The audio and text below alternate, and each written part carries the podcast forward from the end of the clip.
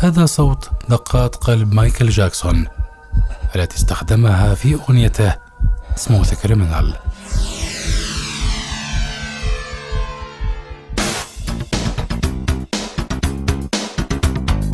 مغنٍ أمريكي وصاحب شخصية مثيرة للجدل، واحد من الموسيقيين الأكثر نجاحاً وإبداعاً في التاريخ. قاربت مبيعات أعماله المليار نسخة. ملك البوب مايكل جاكسون. رؤيا بودكاست. لا شك في أن مايكل جاكسون كان فناناً استثنائياً وشخصية مثيرة للجدل، فقد حقق نجاحاً كبيراً في موسيقى البوب، لكنه رغم ذلك كان مثيراً للجدل بسبب تغير لون بشرته وعمليات التجميل التي خضع لها، بالإضافة إلى الشائعات والاتهامات المثارة بشأن حياته الشخصية، وعلى رأسها هتافات الأطفال الذين اتهموه بالإساءة إليهم جنسياً. ولد مايكل جاكسون في التاسع والعشرين من أغسطس عام ثمانية وخمسين في جاريب ولاية إنديانا.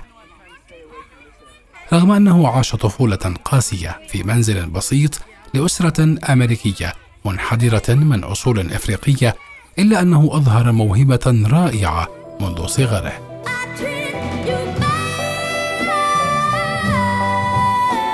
كان جاكسون الثامن بين عشرة أطفال في عائلته، وقد أدرك والده جوزيف جاكسون موهبته في سن مبكرة. بحسب البعض فإن والده هو السبب في سلوك مايكل غير الطبيعي بعد إجبار جوزيف لولده بأن يخضع للعلاج الهرموني كي يحافظ على نبرة صوته. لم يتأتى النجاح لمايكل جاكسون بالصدفة، حيث عمل بجد للوصول إلى القمة. بدأ مايكل مسيرته الموسيقية في السابعة من عمره مع مجموعة عائلته The Jackson Five، وسرعان ما اكتسب شهرة من خلال مجموعته الصوتية غير العادية وحركات رقصه المثيرة للإعجاب، لينفصل عنهم ويبدأ مسيرته الموسيقية كفنان منفرد عام تسعة وسبعين.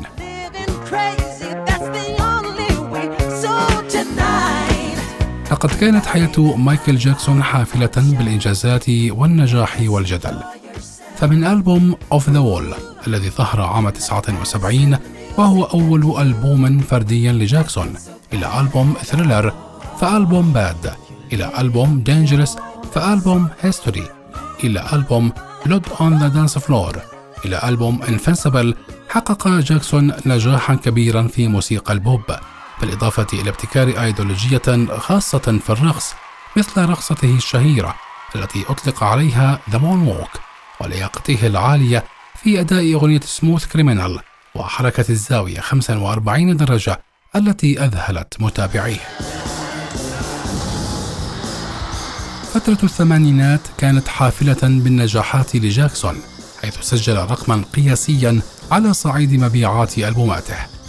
عام ثلاثة وثمانين وقع عقدا مع شركة بيبسي بقيمة خمسة ملايين دولار، لكن أثناء تصويره إعلانا تجاريا للشركة تعرض ملك البوب لإصابة بالغة، حيث غطت الحروق وجهه وفروة رأسه، واضطره للخضوع لعمليات تجميلية لمعالجة حالته. كانت هذه الخطوة الأولى في مشوار التغير الجذري في شكل مايكل، فيما قال آخرون إن ذم والديه المتواصل لشكله ونعته بالقبيح هو ما دفعه لإجراء عمليات التجميل. في لقاء مع أوبرا وينفري قال مايكل إن سبب تغير لون بشرته هو البهاق. عام ثمانية وثمانين نشر مايكل جاكسون كتابا يحوي سيرته الذاتية، وقد حقق نجاحا كبيرا وانضم إلى قائمة أعلى الكتب مبيعاً.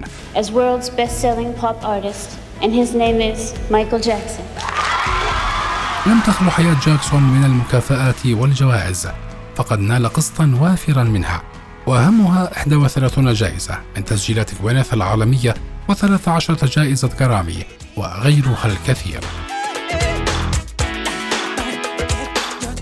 إثر صدور أغنيته Black or White طالت انتقادات الأغنية بسبب الإيحاءات الجنسية والعنف الذي كان في دقائقها الأخيرة.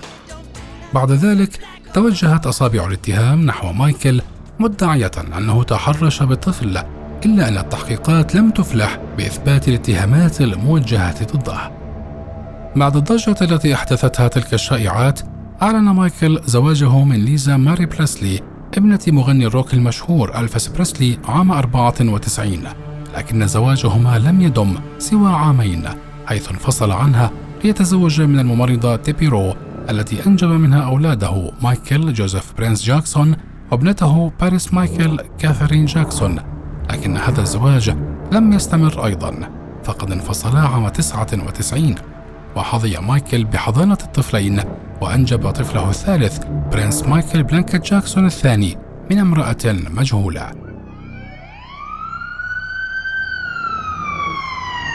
في الخامس والعشرين من يونيو عام ألفين وتسعة انتشر خبر دخول مايكل جاكسون إلى قسم الإسعاف بسرعة الضوء. شكل الخبر صدمة كبيرة لجميع محبيه، فقد كان جاكسون على موعد بعد أسابيع قليلة مع سلسلة حفلات في لندن. الغموض والجدل لم يكتنف حياة جاكسون فقط، بل وصل إلى وفاته أيضا. ففي ساعة مبكرة من ذلك اليوم قام الطبيب كونراد موراي بإعطاء جاكسون مجموعة من الأدوية المهدئة المختلفة لمساعدته على النوم، ولكن دون جدوى. كانت الأدوية المختلفة من زجاجات وقوارير وحقن متناثرة في كل مكان في غرفة نومه، فجاكسون لم يكن قادرا على النوم لسنوات دون الاستعانة بالمهدئات. إلا أنه في ذلك اليوم لم تجدي هذه الأدوية نفعا رغم كثرتها. الساعة قاربت على الحادية عشر صباحا، إلا أن جاكسون ما زال عاجزا عن النوم. غاب الطبيب موري عن جاكسون لدقيقتين للذهاب إلى الحمام ليعود ويجده قد توقف عن التنفس. بعد ذلك وجد الطبيب اضطرابا في نبضات قلب جاكسون، فحاول جاهدا إنعاشه وعمل اللازم، لكن ذلك لم يفلح. قبل الاتصال بالإسعاف أمر طبيب جاكسون بإزالة القوارير والزجاجات وأخياس السيروم، ما زاد بتأخر أصول الإسعاف حتى الساعة الثانية عشر والثلث بعد الظهر، لينقل جاكسون بعدها إلى المركز الطبي لجامعة كاليفورنيا في لوس أنجلوس، وهناك استمرت محاولات إنعاشه بلا جدوى. وبعد ساعة وثلاث عشرة دقيقة أعلن الأطباء وفاته.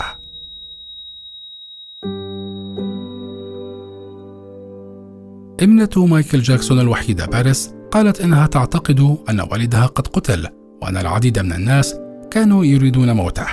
ورغم التحقيق مع طبيب والدها كونراد موري إثر أنباء أشارت إلى أن جاكسون توفي بسبب جرعة زائدة من البروبوفول، إلا أنه لم تثبت إدانته ولم تشر إليه في ظل اتهاماتها. في ظل تلك الأحداث جرت أشياء غريبة، فقد قال بعض من كانوا هناك إنه بعد أن أقلت سيارة الإسعاف جاكسون إلى المستشفى خرجت امرأة تخفي وجهها بمنديل أو ما شابه متسللة خلف الجموع، وذهبت إلى جهة مجهولة. كانت بنيتها وطولها تشبه إلى حد ما بنية جسم مايكل جاكسون، ما دفع بالبعض إلى القول إن مايكل جاكسون الذي نقل في سيارة الإسعاف ليس هو مايكل جاكسون الحقيقي، وأن جاكسون الحقيقي ما يزال حيا. أقاويل أخرى ذهبت إلى أن مايكل جاكسون قد فر واختفى عن الأنظار لأنه كان يشك بأن هناك من يدبر لقتله. تذهب بعض الآراء باتجاه أن جاكسون قد أسلم قبل وفاته بعد ظهور أغنية نسبت إليه تتحدث في مضامينها عن الإسلام والحج، فيما قال آخرون إن هذه الأغنية كانت وراء اغتيال مايكل جاكسون. إلا أنه بعد ذلك تم تفنيد هذا الرأي، وتبين أن الأغنية تعود لمغنٍ باكستاني. جيرمين جاكسون شقيق مايكل وهو مسلم فعلا قال: لو اعتنق شقيقي مايكل الإسلام لكان ما زال بيننا إلى اليوم.